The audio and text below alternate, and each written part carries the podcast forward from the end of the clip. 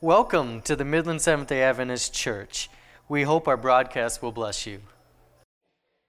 Good morning. This morning's scripture reading will be Hebrews 9 11 through 15, and I'm reading out of the NIV version today. But when Christ came as high priest of the good things that are now already here, he went through the greater and the more perfect tabernacle that is not made with human hands, that is to say, is not a part of this creation. He did not enter by means of the blood of goats and calves, but he entered the most holy place once for all by his own blood, thus obtaining eternal redemption. The blood of the goats and bulls and the ashes of a heifer sprinkled on those who are ceremonially unclean sanctify them, so that they are outwardly clean. How much more, then, will the blood of Christ, who through the eternal Spirit offered himself unblemished to God, cleanse our consciences from acts that lead to death, so that we may serve the living God?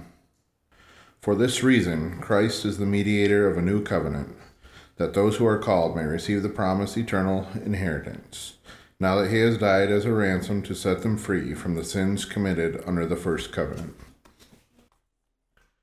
Well, I want to extend again my happy Sabbath uh, to all of you here and like to those of you watching through the internet.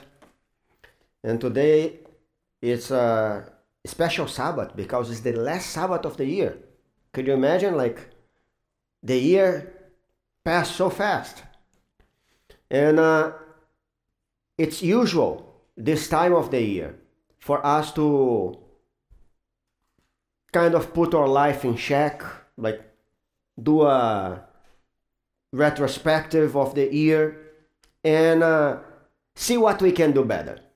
But usually people think, oh, I'm gonna enter in a diet, and that's me. Like, uh, cause I'm. People don't like it, but I'm getting fat. Yeah, like I, you guys didn't notice. I fake it very well but like uh, I think two or three sermons ago, um, Stace was here as well on the platform, and I was trying to close my suit, and the the suit was so tight on me because I'm ten pounds above my average that the bottom like jumped. Nobody noticed, but I noticed that was already too much. So I, my New Year's resolution is like to get not on a diet, but to exercise more and like to to try to get back in shape because I never uh, was that heavy as I am today. So,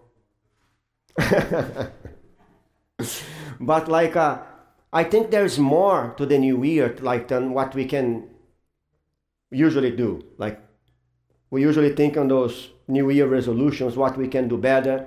I want to, as we close that, that year on this last Sabbath, I want to you to to draw your attention to the theme of deliverance of and to make a reflection on our lives to see if we can see God acting on our lives and that eventually will move us to do things a little bit different. And uh, I don't know how your life is. Like, uh, you may be facing problems, uh, health problems, family problems, all sorts of different problems. And nobody's immune to those problems. But if you're honest, even with all these turmoils that we may be facing, we have no reason to be sad. Uh, and why?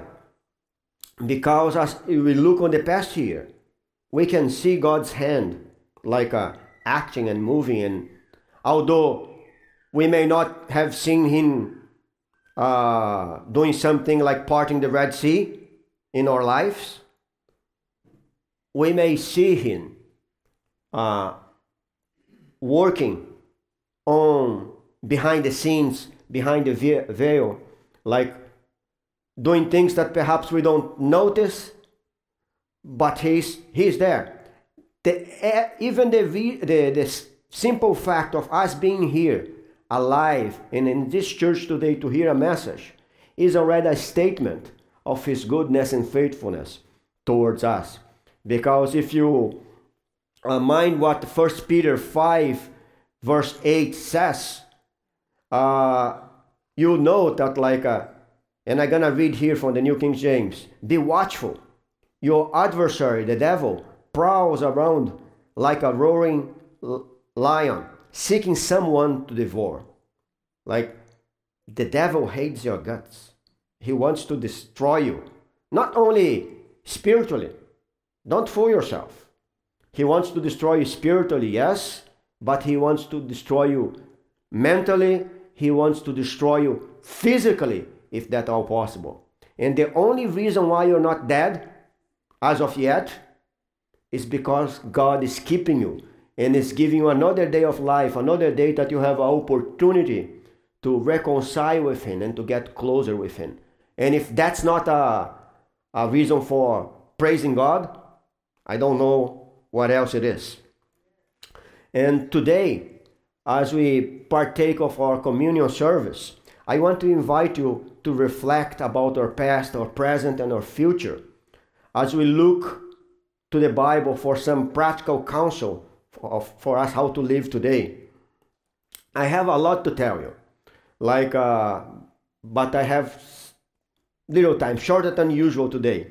Uh, so I will not cover everything that I want to tell you, but I want just to give you the basics for you to really uh, see uh, what God wants to, to tell you. It's something that's very important. I want to sow the seed of that important message on your heart today. But before we go through the Bible, let's uh, bow our heads in prayer and invite God to come. Dear Father in heaven, we are living in a special day today. It's the last Sabbath of the year. In another few days, the year will be over. And uh, we will start a new year. We have a unknowns before us. But uh, we have no reason to fear because you are with us. Help us, dear Lord, as we open Scripture to reflect what's our role today where you have planted us why we are here and help us to understand how to live on those last days. Bless us now with your Holy Spirit. Empty our, ourselves of our own preconceived ideas and fill us to the brim with your Holy Spirit. Bless our ears and our hearts to hear your words and comprehend your message. And uh, Bless me as I partake the message you put on my heart, uh, so I can speak uh, boldly, but also following strictly the words you put on my tongue. Bless me and uh, give me your spirit. That's what I, I pray. In Jesus' name, amen. The sermon today it's a, a sermon that I could preach in like 15 minutes or less.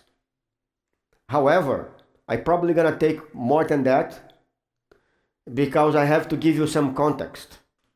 Uh, otherwise, that 15 minutes will not make any any sense. Uh, so, uh, the text that we have uh, for our reading tonight today was uh, Hebrews 9 11 to 15. But even this text, in order it to make sense, I have to inform you of what the book of Hebrews is talking. Like uh, in the book, Jesus is exalted. He starts on chapter 1 by, by pointing Jesus as being the supreme revelation of God. And then he started to make a series of comparisons on the on the following chapters. He said he establishes Jesus as greater than the angels. He start established Jesus as greater than Moses. He established Jesus as the a better high priest. He established Jesus as, as, as the true meaning of Sabbath rest. And uh, then he started to make a, a series of comparisons with uh, the uh, Jesus as our high priest because he established that Jesus is a high priest, not, uh, not as the as Levite priest, but uh, as a different order. He calls this the order of Melchizedek because uh, the ministry that Jesus have for us is similar but fundamentally different from the one that was uh, uh, going on the tabernacle.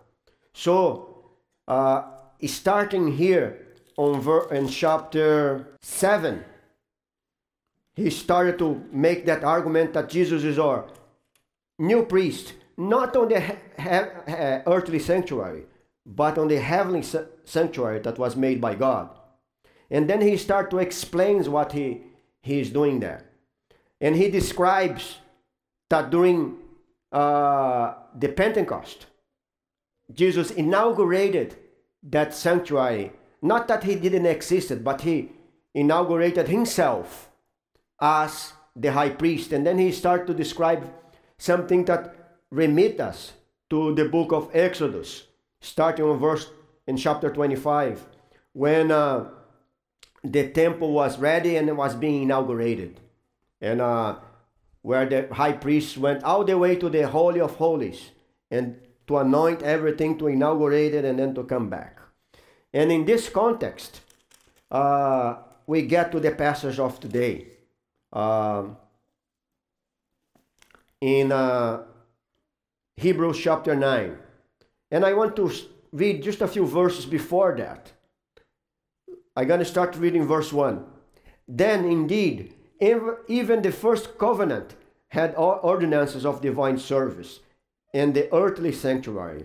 For the tabernacle was prepared, the first part, which was the lampstand, the table of the showbread, which is called the sanctuary, and behind, and behind the second veil, the part of the tabernacle which is called the holiest of all, or some Bible says the Holy of Holies, which had the golden censer and the Ark of the Covenant overlaid on all sides with gold, in which were the golden pot that had the manna, Aaron's rod that budded, and the tablets of the covenant. And above it were the cherubim of glory overshadowing the mercy seat. And those things we cannot speak in detail. So he basically gives the layout of the sanctuary and he goes to the process of explaining that uh, the priests they will do every day uh, on their daily service to the on the patio to of the on the court of the sanctuary on the holy place but the most holy place will, will only would be entered once a year by the high priest and in, in this context is that we get to the passage of tonight, being today. But Christ came as the high priest of the good things to come. I'm reading in verse 11. Which the greater and more perfect tabernacle, not made with his hands, that is, not of his, this creation, not with the blood of goats or calves, but with his own blood he entered the most holy place once and for all, having obtained eternal redemption. For if the blood of bulls and goats and the ashes of a heifer sprinkling the unclean sanctifies for purifying the flesh, how much more shall the blood of Christ, who through the eternal Spirit offered himself without spot to God, cleanse your conscience from dead works to serve the living God. And for this reason, he is the mediator of the new covenant, by means of that for the redemption of the transgressions under the first covenant, that those who are called might receive the promise of eternal inheritance. He's saying here, in other words, that uh, because Jesus is now ministering on that heavenly sanctuary, we can now be called righteous. We can now have the certainty that we're going to receive everything God promised throughout Scripture.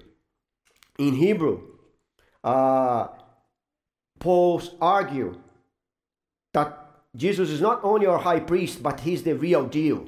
He's the eternal reality that throughout the ages, the high, the earthly high priests were just a symbol, just a shadow. This whole sanctuary system were nothing more than a than a living enactment, a, a, a living uh, educational tool to teach uh, people about the plan of salvation. Those sacrifices that they did day after day after day, they didn't save anybody. And uh,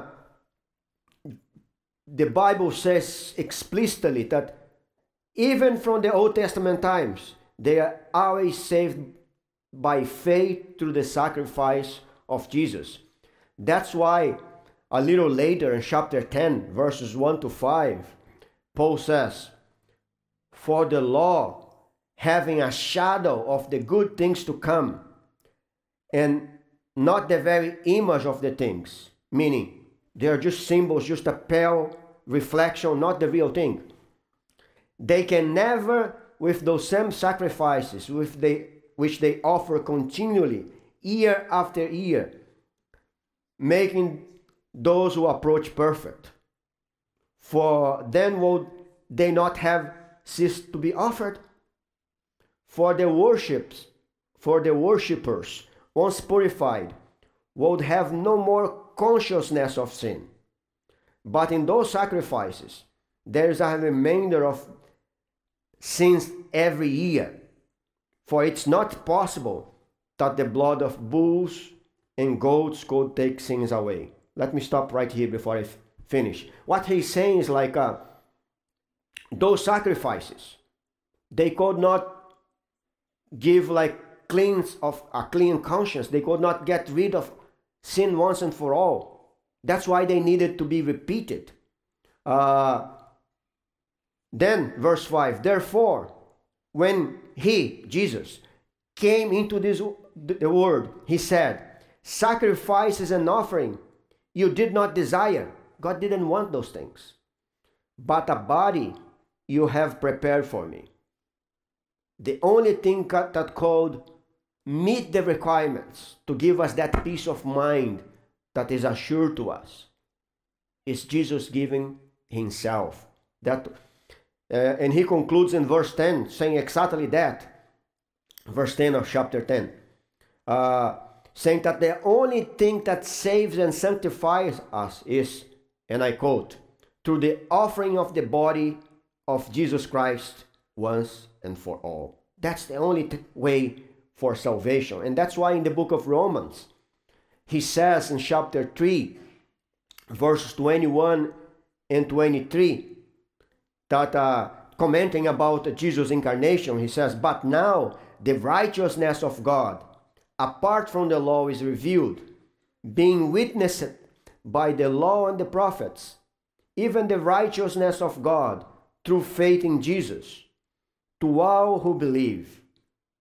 If you capture what he's trying to say on that point, is like that throughout the ages, what the Bible witnessed is that we are only saved uh, by faith in Jesus. And then he continues, For there is no difference, for all have sinned, and all fall short of the glory of God, being justified freely by his grace through the redemption that is in Christ Jesus, whom God set forth as propitiation by his blood through faith to demonstrate his righteousness.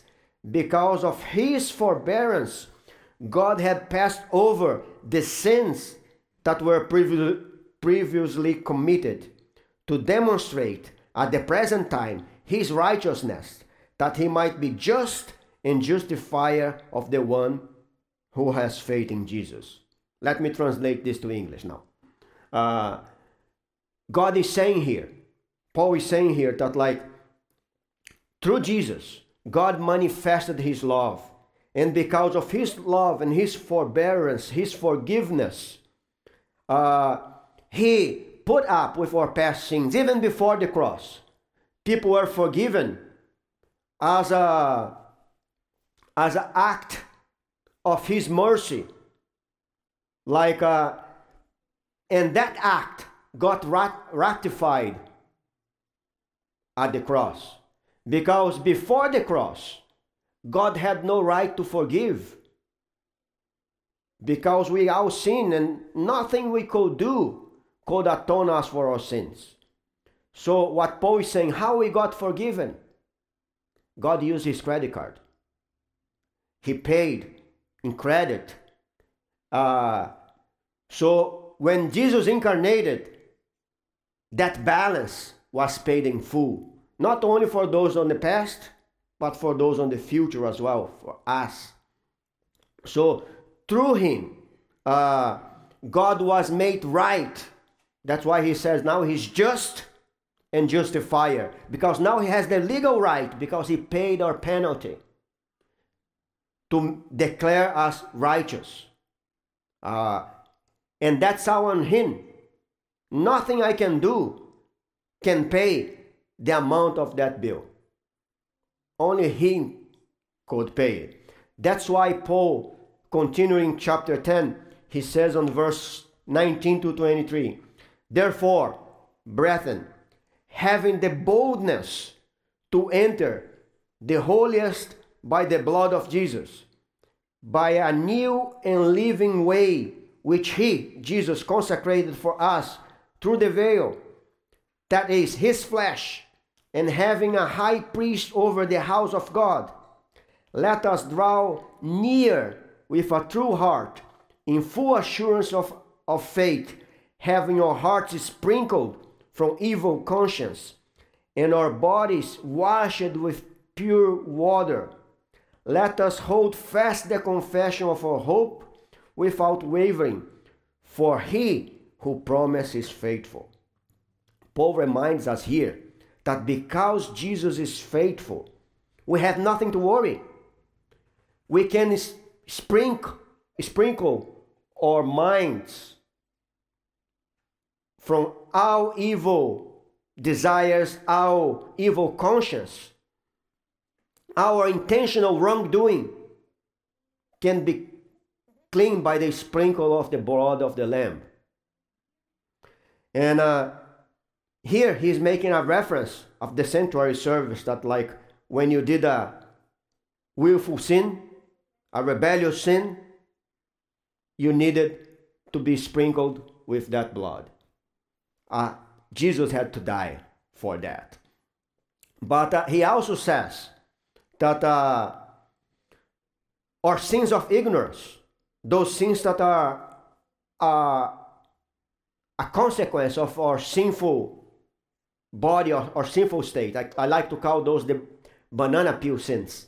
Like, because you didn't have the will to do something wrong. You're just walking and you step on that banana peel. Is that some sometimes when you curse and you did, didn't want to, when you lie and you didn't want to, and you when you notice you already said it, you already did the did. Uh, and for those, you only needed to be uh, washed Nobody needed to die. You just needed to be washed on, a, on the water from the temple. And that's what he is alluding here with washing of the body. So in Christ, we have provision both for our intentional sins and uh, for our sins of ignorance. All provided by him. And that's a big reason to praise Jesus, to praise God for it. Because we can live a worry free life we don't need to be worried about our salvation, what's gonna happen, I'm gonna be saved or not, because as long as I give my life to Jesus and I allow Him to clean me daily from both my intentional sins and my unintentional sins. I'm free, not because I'm good, but because He is good. And uh, but that's not the complete picture. In uh, reading texts like uh, Psalm 133 or Acts 1 and 2 or Revelation 4 and 5, we discovered that Jesus didn't stay uh, in one place. He's doing a different type of ministry today. We start. We see that after his death, he went uh, on Pentecost. He was enthroned as a high priest. When we see this clearly, perhaps the most clear passage of the whole Bible on that is uh, Revelation four and five. And I stop here to do a little advertising. If uh, you want to know more about this, come to our prayer meetings. We are restarting next Tuesday at uh, 6 a.m. Uh, 6 p.m. not a.m. p.m. Uh, and we're gonna be learning more about those things. So we we pray for one another, but we also study the Bible, and we are trying to see throughout the book of Revelation how we can get wisdom to live on those last days. We see on book of Revelation in a passage that we're going to study in two weeks, not this Tuesday, the next one, uh, that he's enthroned as the or high priest and as the king of the universe. And uh, now he's both the king and the high priest as predicted in Psalm 110. 110. But what about today? what he is doing now. There are several passages on the scripture that uh, could answer that question. But uh, I want to give you a short answer using the book of Revelation.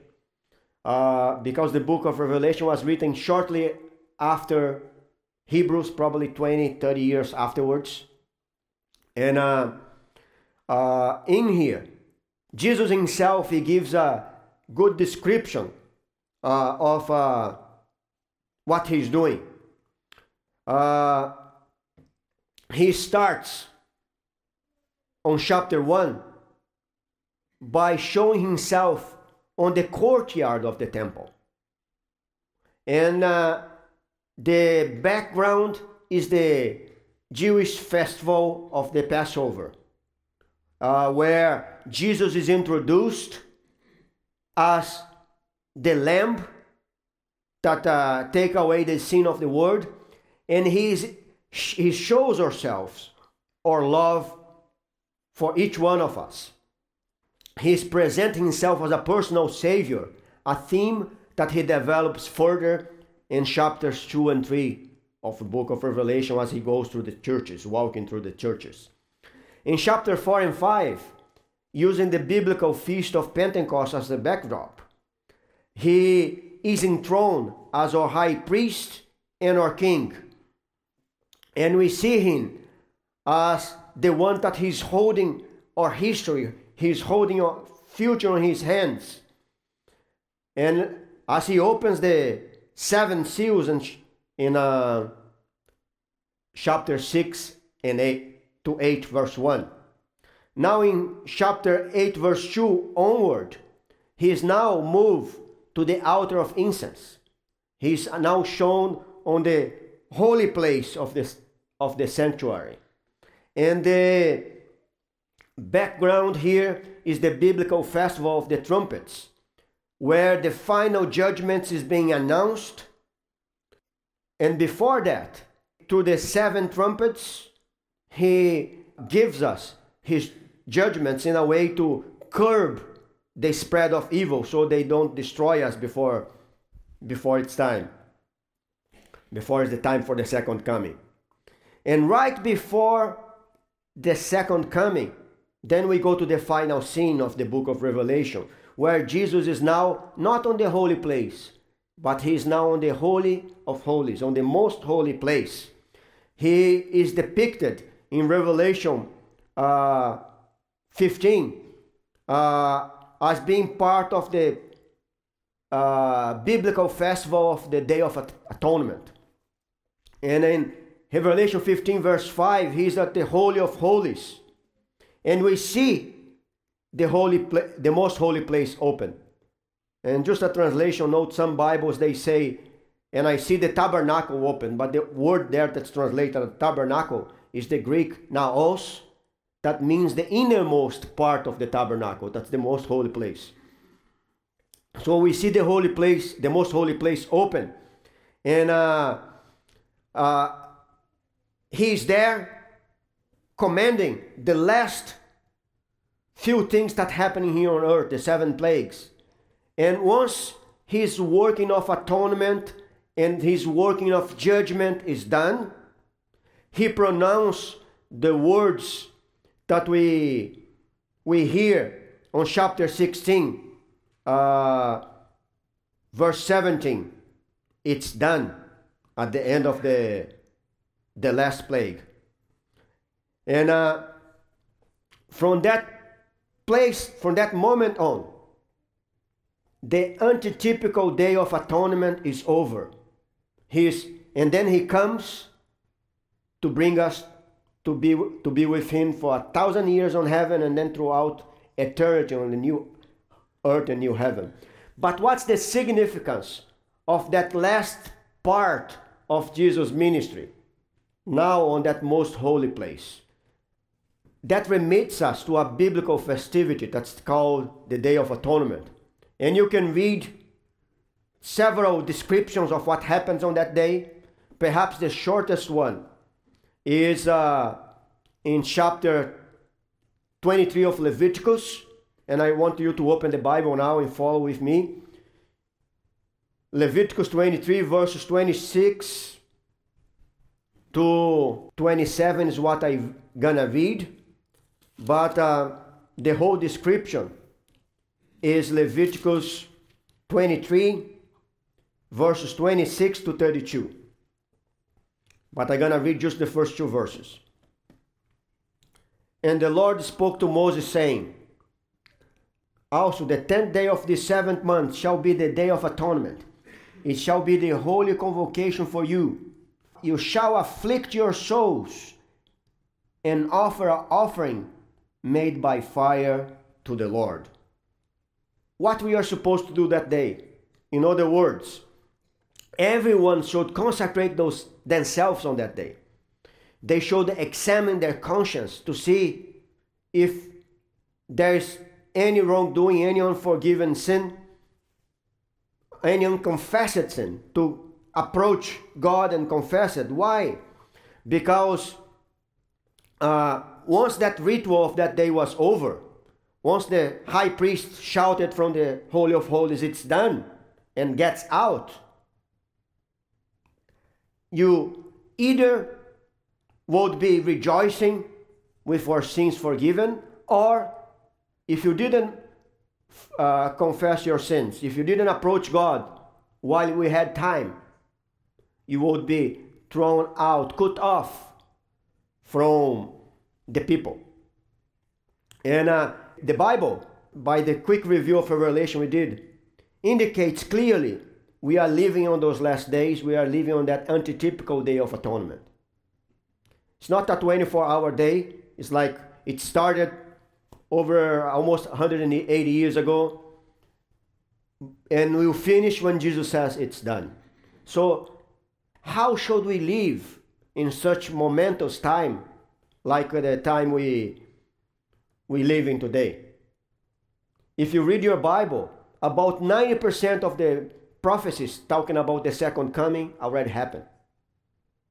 And so we are very, very close. And uh, but how should we do? How we should live?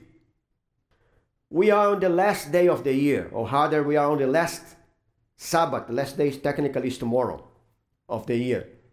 But funny that that festival, the Day of Atonement, or Yom Kippur in Hebrew, it's a festival that has been always linked to a New Year festivity. That's the uh, New Year is their equivalent of December 31 in the Jewish calendar. It's their, their New Year's uh, feast.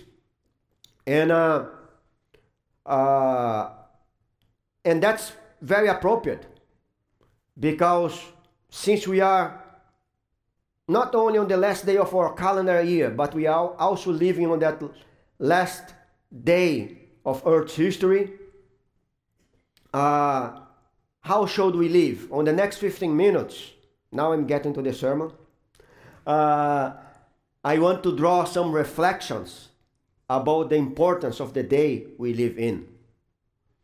Uh, as a result of the Day of Atonement, all the sins were forgiven and forever forgotten. The destiny of those forgiven will be changed forever because the destiny of all people is death. Bible is very clear because all sin, all deserve death. The only way out is if Jesus changes our fate. And that's done through that day of atonement. That's the work that he's doing right now. And uh, it's not because he does need that to do that work. He doesn't because he knows who is this. He's giving time to each one of us to uh, still surrender, still confess. He's still giving us another day for us to surrender to Him. Uh, sometimes I wonder why Jesus didn't come back. I was wondering this for 27 years till my uh, hateful father surrendered his life to Jesus. If Jesus had converted, if Jesus had came uh, when I first converted, as I sure hoped, I honestly I didn't think I would even go through finishing college. And here I am here I am. And uh, but then I clicked that God is giving time of mercy, so we we and our loved ones can be brought to the knowledge of Him. And uh, as the book of Revelation shows it, uh, once He says it's done, once our life is forever changed, we're gonna live with Him forever in heaven. And uh, if you l- read Adventist literature or books, Sabbath school lessons, you're gonna see that a lot of attention is given to that festivity because it's really important in the overall biblical doctrine. But uh, unfortunately, that festivity is very much connected with the last days and with what Jesus is doing on heaven, but it doesn't inform us a lot of how to read, of how to live on those last days. However, do you know that uh, the Day of Atonement has a twin feast on the Bible? Did you know? No? Uh, there is another feast. And the secret to find that feast is in reading the verse uh, 27 of the book uh, of Leviticus again, Leviticus 23 27, with detail. Like it says, also on the tenth day of the seventh month, it shall be the day of atonement. That, that's actually not what's written there. It's written literally, it shall be Yom Ha Kippurim. That could be translated in two ways Day of Atonements, plural, or a day like Purim. And do you know what Purim is? No? So let's go real quick to uh, the book of Esther, chapter 9. And let's read chapter 9, verses 26 to 28. So they call those days Purim after the name Pur.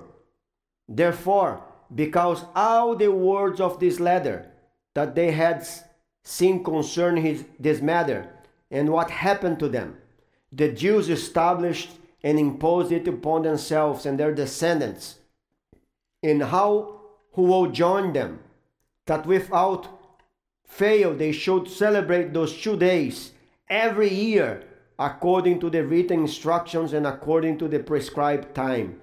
that those days should be remembered and kept through every generation, every family, every province, every city, that those days of Purim should not fail to be observed among the Jews, and that the memory of them should not perish among their descendants. That was a holiday that was established to commemorate the, the great things that God had done throughout Esther, saving them from annihilation. I don't have the time to, to go all the details of the holidays. I'm gonna just like make a few uh, highlights that I need to kind of uh, get where I want. Like, but this book parallels the last day events very closely. We are persecuted because of what we believe and because who, who we are. We are belittled. We are uh, uh, misrepresented. And as a result, a day of execution is set. And any, uh, uh, any resemblance of Revelation 13 is mere coincidence. Uh, then, uh, interesting enough, God is silent. The bad people seems to, to get their way. And God does not, not does not show up. And from there comes our uh, our first lesson because God may not be there, but even when God is silent on your life, even when you're going through problems on those last days, He's right there with you, and uh, He will transform uh, wherever you're going through in blessing on the right time. In the book of Isaiah, there is one of my favorite blessings that is very uh, keen to me on this. It says, Isaiah 50, uh, 43, verse 2 says, When you pass through the waters, I will be with you, and through the rivers, they shall over, not overflow you. When you walk through the fire, you shall not be burned, nor shall the flame scorch you. God never promised you to have a problem free life. What He promised you is when the problems arise, He will be there with you. When happen, He will gonna go through you through that painful situation. He will be there with you. And another lesson that I want to draw in closing comes from Esther 2, verse 10. Uh, here, we learn that Esther uh, was uh, instructed by Mordecai not to tell who she was, not to tell, not to reveal her identity as a, as a Jew. And uh, uh, first time I read that, I was thinking, oh, that's like a, uh, deceitful. Thank you. I was looking for the word. Uh, that's deceitful. Like, uh, but if you look real close, there is no deception here. The point of the story is that uh, God wants us to be wise. Like, we don't need to tell everything all the time. We don't need to uh, overwhelm people with the details that are not important. Like, uh, even Jesus himself, he modeled this throughout his ministry. And if you follow on the book of Mark, like uh, he, two, two thirds of the book, he was doing all those miracles that would clearly identify him as the Messiah. And he said, don't tell anyone. And he keep his messiahship as a secret until the very end, until the moment was right. And sometimes we bring problems to us by lacking that same wisdom.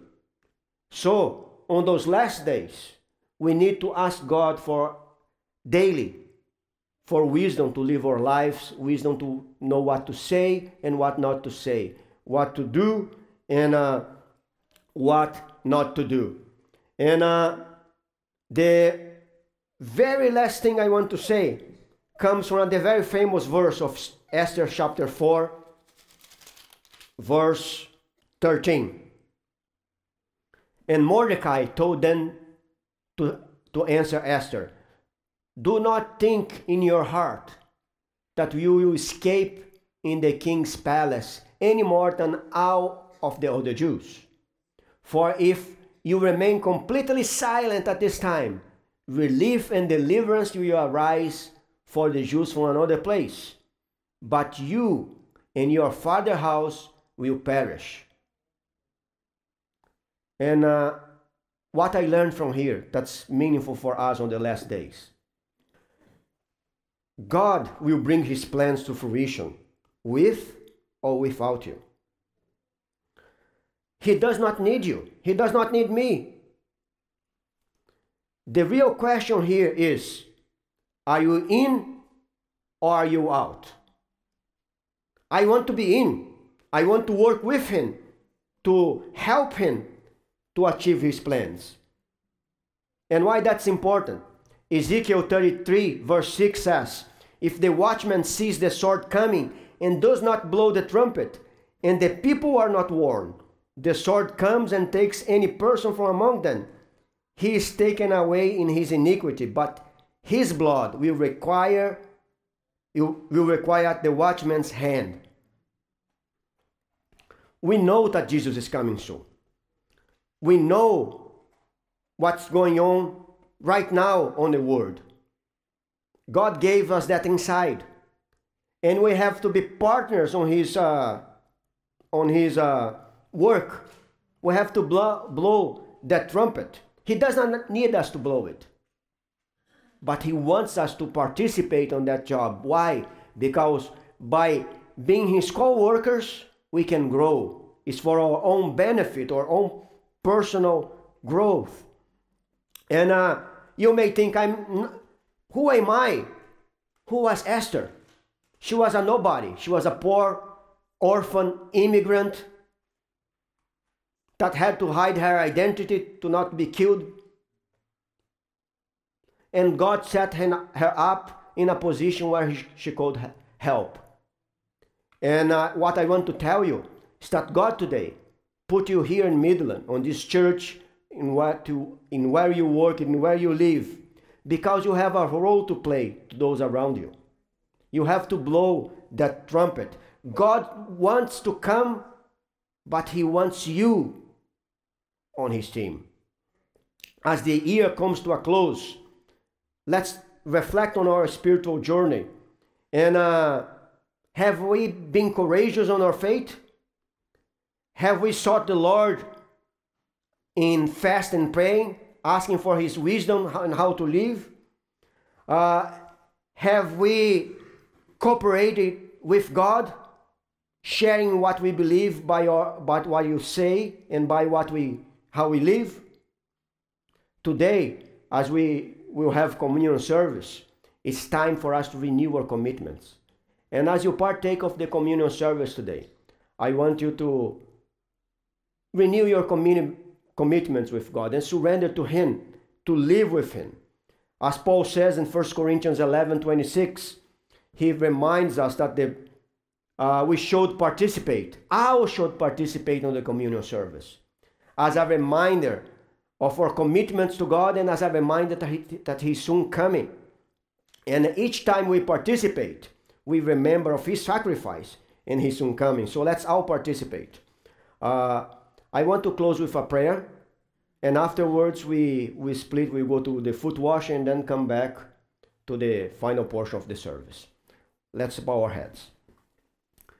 Dear Father in heaven, we thank you for our privilege that we have to be living on the last days of Earth's history, on the antitypical day of uh, atonement. Help us to uh, live on this day always in awe of your presence. Help us to surrender ourselves every day, washing our minds uh, and from the, with the blood of the Lamb for our willful sins, and also uh, washing our bodies as a representation of uh, uh, the forgiveness that we have, even for the sins that we didn't mean to do it. Help us to be always in com- communion with you because the only way for us to stand on those coming days is by seeking your wisdom, by giving our lives to you, and by partnering with you. You want us to grow as we share our life with others. Help us to grow under your guidance. But we feel that we are nobodies, uh, dear Lord. We came from nowhere, we don't know enough. But help us to realize that you provided everything we need. You provided Jesus, and through the Holy Spirit, you can be guided, we can be guided by you to do your bidding wherever you placed us. Bless us now as we renew our commitment for that new year to the communion service, to vow to serve you and to be partners with you in spreading the good news and to live a life that points people to Jesus. That's what we pray in Jesus' name. Amen. You have been listening to the broadcast from the Midland Seventh day Adventist Church at 2420 East Ashman in Midland, Michigan. If you are in the area, we cordially invite you to visit our church Saturday mornings. If you're a distance away, we encourage you to continue visiting our website and weekly podcast at midlandsda.org.